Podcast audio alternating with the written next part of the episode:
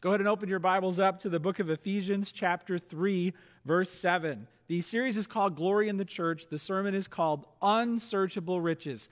Today we find in the Bible one description of what salvation is like, what knowing Jesus is like. It's like finding unsearchable riches, like finding a buried treasure. That's what it's like to know Jesus. Several years ago, I shared a story about a man who was a millionaire, and he he was rich, and he wanted to do something special with his money. So he put his uh, gold, he put his gems, he put his treasure in a treasure box, and then he hid it. And he hid it, uh, and then he wrote a poem and put it in his memoir so that anyone could go and find it. And several years ago when I shared this, there was it was quite a story because no one had found it. The treasure was worth uh, reportedly over two million dollars. And he said, "It's under a canopy of stars in the lush forested vegetation of the Rocky Mountains, and it hasn't moved from the spot that I put it over ten years ago." This became quite a Uh, a popular thing for people to do. It became a sensation, luring tens of thousands of people to try and decipher the clues that he left in his memoir to embark on what they hoped would be a life-altering hike in the wilderness. But no one could find the right spot. For some, it became a dangerous obsession. In the process of looking for the treasure that was said to be as worth, uh, worth as much as two million dollars, at least um, four people had died. Here's a picture of the treasure. And he, he put it in a box that's small enough to where he could hide it out there somewhere. And here's a close-up of the gems and the priceless artifacts that are inside of it. And then here's a picture of the map. And in his memoir, The Thrill of the Chase, he said, all the clues that you need to find this treasure are right in here. And let me read a little bit to you from this, uh, this poem that was also a hint. He said, "Begin it where warm waters halt, and take it in the canyon down. Not far, but too far to walk, put in below the home of Brown. From there it's no place for the meek, the end is ever drawing nigh. There'll be no paddle up your creek, just heavy loads and water high. So hear me all and listen good, your effort will be worth the cold. If you are brave and in the wood, I give you title to the gold." Well, it's amazing to... Um, to learn that at least two hundred fifty thousand people had been out looking for this treasure. And Fenn announced last week or a few weeks ago that someone had finally found this treasure. He confirmed that someone finally found it. And what's amazing is that he uh, pledged that even if he died, he was ninety years old last August, he pledged that even if he died, he would never reveal where his treasure was. He said, "If I die, my treasure goes with me." This idea of finding a hidden treasure, this idea of finding unsearchable riches, we're going to draw on that today in God's Word, because I've got something better for you than Forrest Fenn's treasure, and the Apostle Paul is going to tell us about it in the book of Ephesians. Let's pray, and then we'll get into the Word together. Heavenly Father, we pray that you would open our eyes to see the riches of the glory of the Lord Jesus Christ in your Word today. Show us today what it means to find these unsearchable riches and to know Jesus personally. And we pray that you would encourage our hearts as we spend time together in your word. In Jesus' name, amen. Okay, in Ephesians three, verse seven, um, continuing on, the uh, Apostle Paul is talking about the, the gospel that's been revealed to the Gentiles, the good news of the Lord Jesus Christ. And it says in verse seven, "Of this gospel I was made a minister according to the gift of God's grace, which was given me by the working of his power. To me, though I am the very least of all the saints, this grace was given to preach to the Gentiles the unsearchable riches of Christ, and to bring to light for everyone what is the plan of the mystery, hidden for ages in God who created all things." Hey, the first thing you can write down this morning is this. Have you humbly received grace in Christ? How do we find this glorious treasure of heaven? Well, the Apostle Paul is clear. He said, "Of this gospel, I was made a minister according to the gift of God's grace." It is a gift that we would receive this wonderful, uh, glorious opportunity to know Christ. So have you humbly received grace in Christ? Last week, we heard about the Apostle Paul's story, how he was persecuting the church, and then Jesus actually spoke to him from heaven, revealed that he was the risen Lord, and then the Apostle Paul devoted his life, the rest of his life, to no longer destroying the church, but to building it up. And he says here that he's the least of the saints, and he said that it was simply given to me to, to know Christ and to serve him. It was simply given to me as a gift. That's humbling to realize that we receive this as a free gift. This is called the gospel. The gospel is understanding that Christ Jesus came into the world to save sinners and that we are undeserving, that God's handing something to us that we will never deserve, and he's allowing us to go somewhere that we don't belong. Jesus died on the cross to take away all of our sins. He rose again on the third day, and he ascended to the right hand of the Father, where he now rules heaven and earth. This is called the gospel. Now let me ask you a question. Do you love when you hear the gospel in a sermon? When we talk about the tomb, when we talk about the cross, when we talk about the risen Lord, do you yawn, or is it your favorite part of the sermon? I think too often Christians get bored with the gospel, and I hope you don't think this again. Uh, I hope you don't think, oh, this, I've heard this before. I hope the gospel isn't becoming old news to you, because listen, this is the greatest news that we can ever hear on the planet.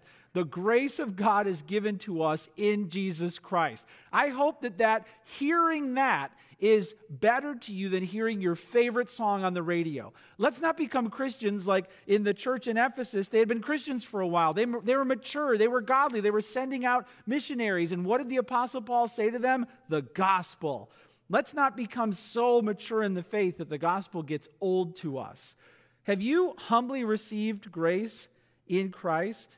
It's by grace that we've been saved. Jot this down. Do you humble yourself daily?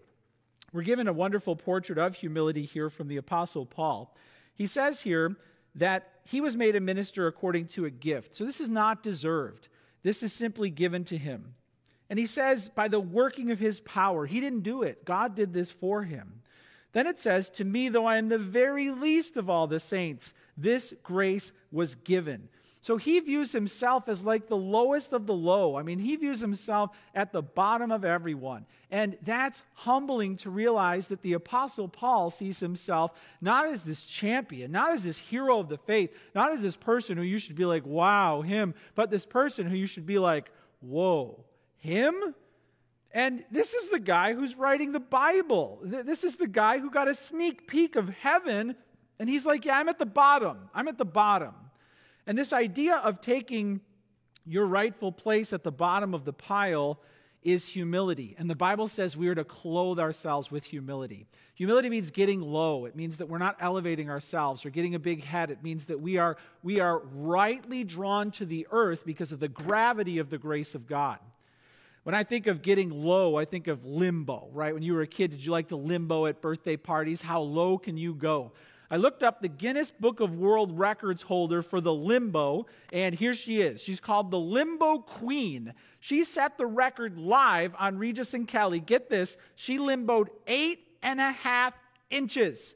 Eight. So if you're an eight and a half shoe, just tip your shoe up and then put a broomstick there and good luck. She's so good, she can limbo under an S U V. Check this out. She can go all the way under the car. She's, now get this, she's famous because of how low she can get to the ground. She's famous for it. And I wonder if that's our heart. I wonder if we're known for how low we get to the ground. I wonder if we're known for seeing ourselves with the appropriate lowness that comes when we realize that it's by God's grace that we are saved. Hey, listen, humility is the high ground of heaven. And the Bible is clear. Whoever exalts himself will be humbled, and whoever humbles himself will be exalted. It's a paradox, I know. But Jesus himself humbled himself. He became obedient to the point of death, even death on the cross. And what did God do? God gave him the name that is above every name. So in the Christian life, down is up. So get low and stay low because of the grace of God. And watch out. Watch out for when you lose humility. How could we know when we're losing a humble posture? It's easy. We feel superior to other Christians. How are you when you're around other Christians, particularly Christians who are perhaps younger than you and less knowledgeable in the faith? How are you? Do you feel superior to them? Do you think you've leveled up, that you're somehow in any way better off than them? How else? Well, watch out when your when your ears get smaller, when you're no longer open to listening to feedback from other people, particularly if there's uh, if there's some correction that comes your way. If you resent that, if your ears are closed off to that, then you're losing your humble posture. Watch out. Watch out when you're always the teacher and never the learner, always talking, never asking. Watch out when you feel like you know it all and the Bible is old and you don't find many surprises. Watch out. Watch out when you're afa- afraid to tell people the truth about your, your struggles in the faith. Watch out when you're only presenting a report card with all A's and you're never talking about your C's or your D's or your F's. Maybe you need to say, God, I humble myself today. God, I get low again today. Have you humbly received grace in Christ? Do you humble yourself daily? Jot this down. Do you treasure your relationship with Jesus? So now we're coming upon that image here. The Apostle Paul says, to me, though I'm the very least of all the saints, this grace was given to preach to the Gentiles the unsearchable riches of Christ and to bring to light for everyone what is the plan of the mystery hidden for ages in God who created all things, so that through the church the manifold wisdom of God might now be made known to the rulers and authorities in the heavenly places. All right, now follow this image because it's a wonderful image. I'm looking for a treasure. Where is it? It's hidden in the darkness, okay? Uh, give me some idea where exactly we need to go to find this treasure. Um, well, it's in it's in God. It's in where? It's in God. Oh, how are you going to find that? Right. Paul here says that he's bringing to light for everyone this plan of the mystery that has been hidden for ages in God. And he says it is now the unsearchable riches of Christ. Here Paul comes from, from the mind of God, from the, the mysterious hiddenness in the Old Testament of what God would do and the Messiah would come. And what does he come out with? He comes out with Christ. He emerges with Jesus Christ. And he's talking about it like he just found gold. Hey, do you treasure your relationship with Jesus? I saw a funny meme. Given the pandemic and social distancing and everything, I found a funny meme. It says this: what a confusing time to be a pirate. All of the X's on the ground. Where's the treasure? Where's the treasure? Make it hard to find it. And boy, was this treasure hard to find. It was a mystery hidden for ages in God, in the Creator. And yet it's now revealed. It's now made known. It's now something that we can treasure. Hey, do you treasure your relationship with Jesus? When you talk about Jesus, do you talk about as if you found gold? We do tell everyone about things we love, and if we love Jesus, we will tell others about him. The thing that I love most right now is that our family just got a new puppy. The puppy's name is Cosmo. He's a golden doodle. He's the cutest thing on the planet. I can tell you all day about all the awesome things and fun things that he has done for our family, but I'm just going to show you a video. Check it out. This is our new puppy. You look so cute. In the grass, he looks like a little furball. What you going to do? Oh, whoa, you're fast.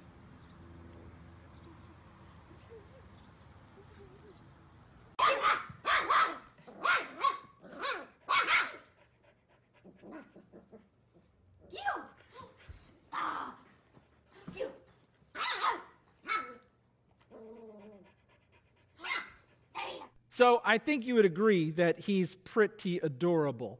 All the neighbors want to meet him. All our friends want to meet him. All the cousins want to meet him because he's really charming.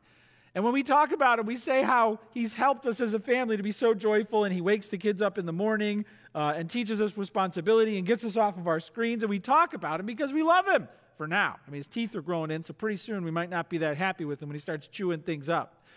But listen, do you, do you tell everyone about the things that you love most? Then how are you doing it telling everyone about Jesus, the one who you treasure? Christians sometimes get laryngitis, right? Spiritual laryngitis. We don't, we don't talk about Jesus. We lose our voice. We get real quiet, and, and we don't have great spiritual conversations for extended periods of time. The Apostle Paul here says that he's bringing it to light.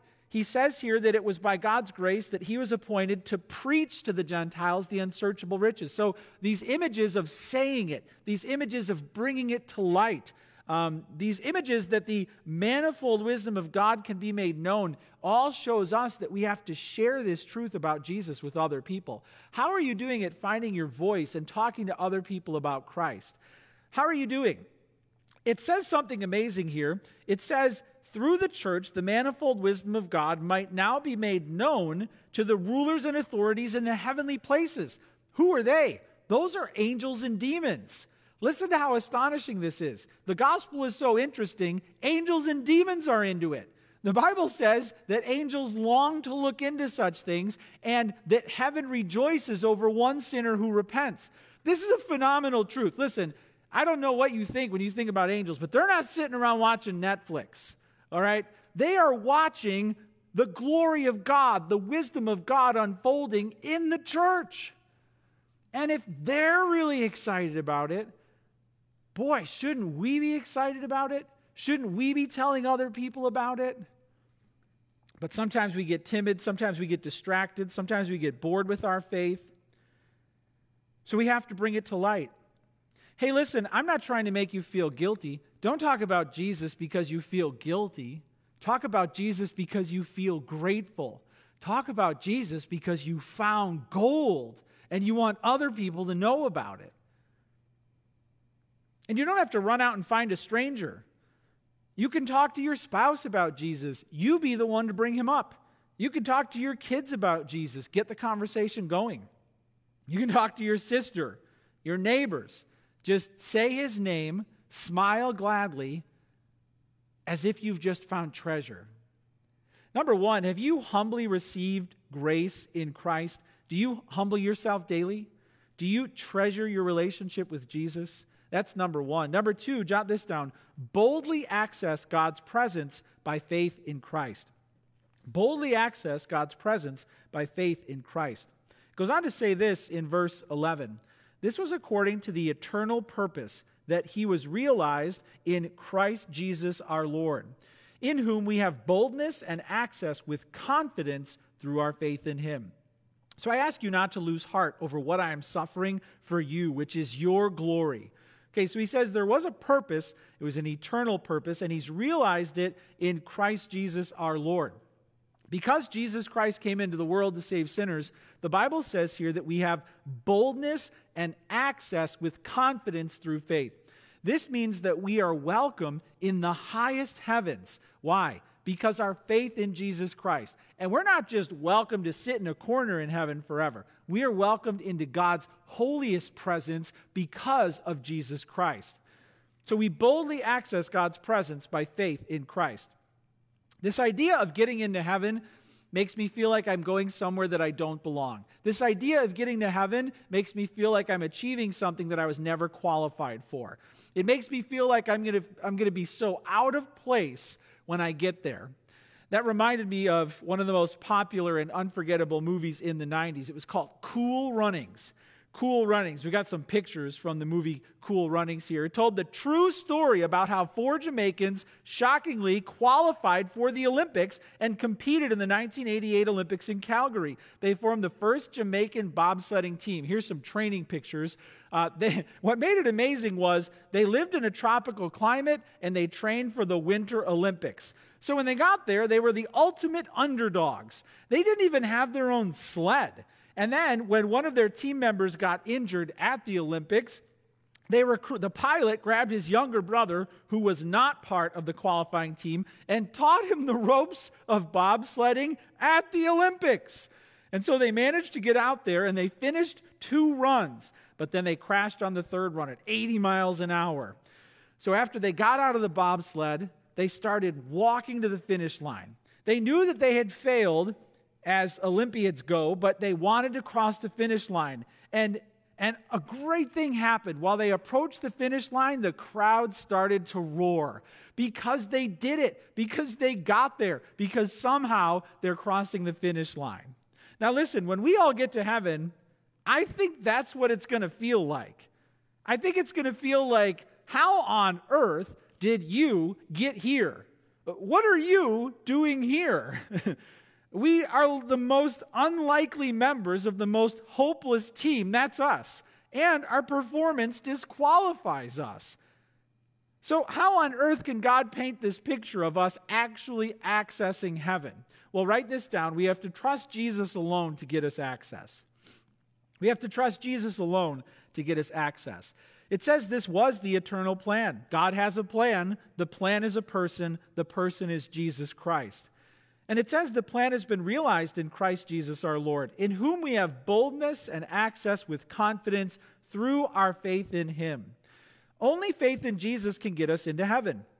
Jesus said on the cross, it is finished. Jesus told the thief on the cross today, you, thief, you will be with me in paradise. Jesus said, I am the way, the truth, and the life. No one comes to the Father except through me. So here's the humbling truth, that if you want to enter heaven, you have to follow the one who won the gold. If you want to enter heaven, you've got to be on his team. If you want to enter heaven, you, he's your only way in. Now, I've got to tell you that I uh, can do nothing that would earn me a place in the Olympics. Like, for example, if I entered a world gymnastics competition, uh, the video would go viral for all the wrong reasons, okay? Because I can't do that at all. But Simone Biles, if she wants to do it, she can do it. Check out her with, with all of her bling. Uh, she, she could win every contest because she is the best. Now listen, the only way I could get a gold medal for gymnastics is if Simone Biles was feeling really generous and she said, why don't you step up here on the podium with me? And she gave me one of her medals. That's the only way I'm getting that glory. Now listen, the thought of me being given a World Olympics uh, gold medal uh, is shocking. But that's the only way that we're going to get into heaven, is we're being handed this medal that we never earned. Listen, Jesus is heaven's only qualifier. Jesus is heaven's only champion. He's the only one with the gold. If you want to get in, he has to give it to you. That's called grace. Are you trusting Jesus alone to grant you access? Or do you think your best, as you're fumbling around the mat and looking like a fool, and then you stand up, do you think that's what's do you think that's what's going to get you into heaven? How you've lived your life? It's not.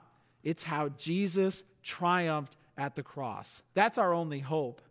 Boldly access God's presence by faith in Christ. Trust Jesus alone to grant you access. And then jot this down. Don't lose heart when things get hard. Don't lose heart when things get hard. It says this, so I ask you not to lose heart over what I am suffering for you, which is your glory. The Apostle Paul's writing this from jail, talking about how they're champions and they're going to heaven and they've got treasure in that. And like, what? You're a prisoner.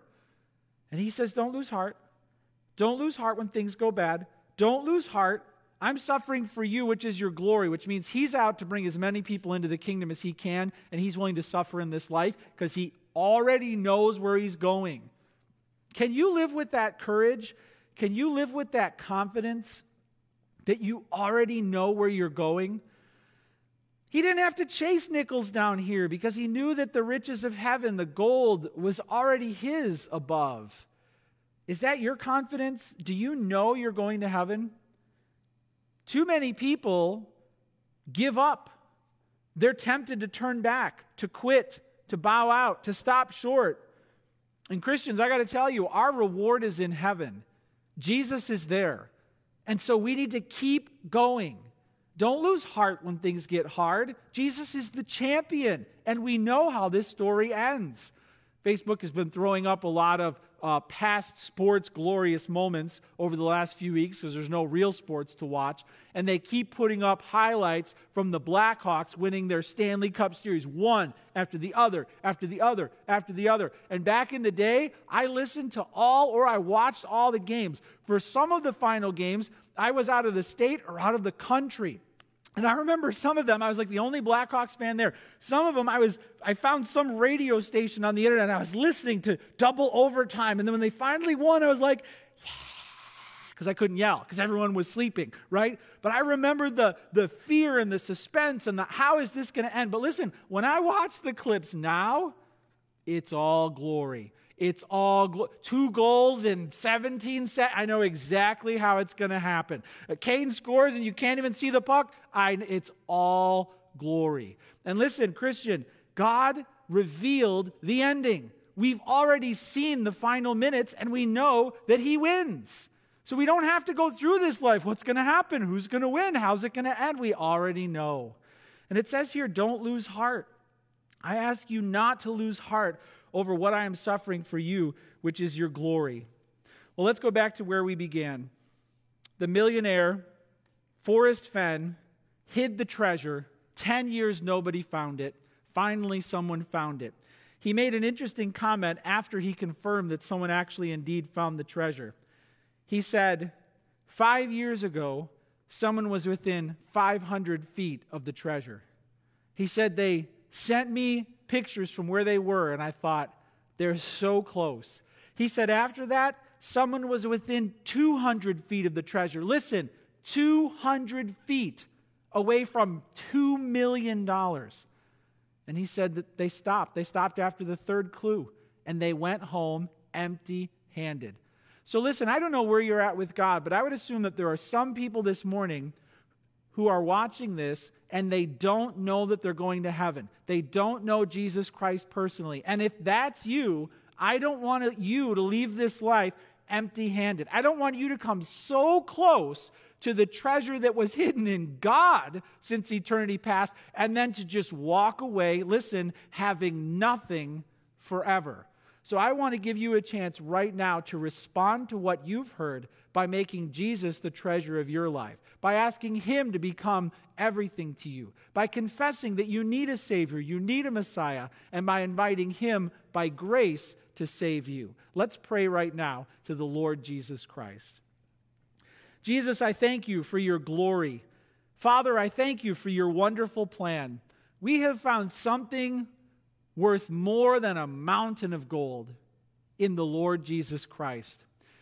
And I know that there are some watching this morning who don't have confidence that they're going to heaven, or worse, they've had false confidence, thinking that they were going to heaven all along, but realizing today that they've never known Jesus Christ as Savior and Lord. I pray that those people right now would say out loud from their hearts, they would say, Father, forgive me, for I have sinned. You can say that right now, wherever you're at. You can say, Father, forgive me, for I have sinned. And say, I believe you sent Jesus to be the Savior. Go ahead, you say it. You put it in your own words. I believe you sent Jesus to be my Savior. I believe he died and rose again in my place. And I believe he rules heaven. And then say, Jesus, welcome me into your glorious kingdom forever.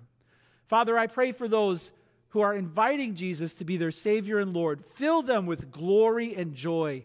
Convince them that all the treasure of heaven is theirs in the face of Jesus Christ.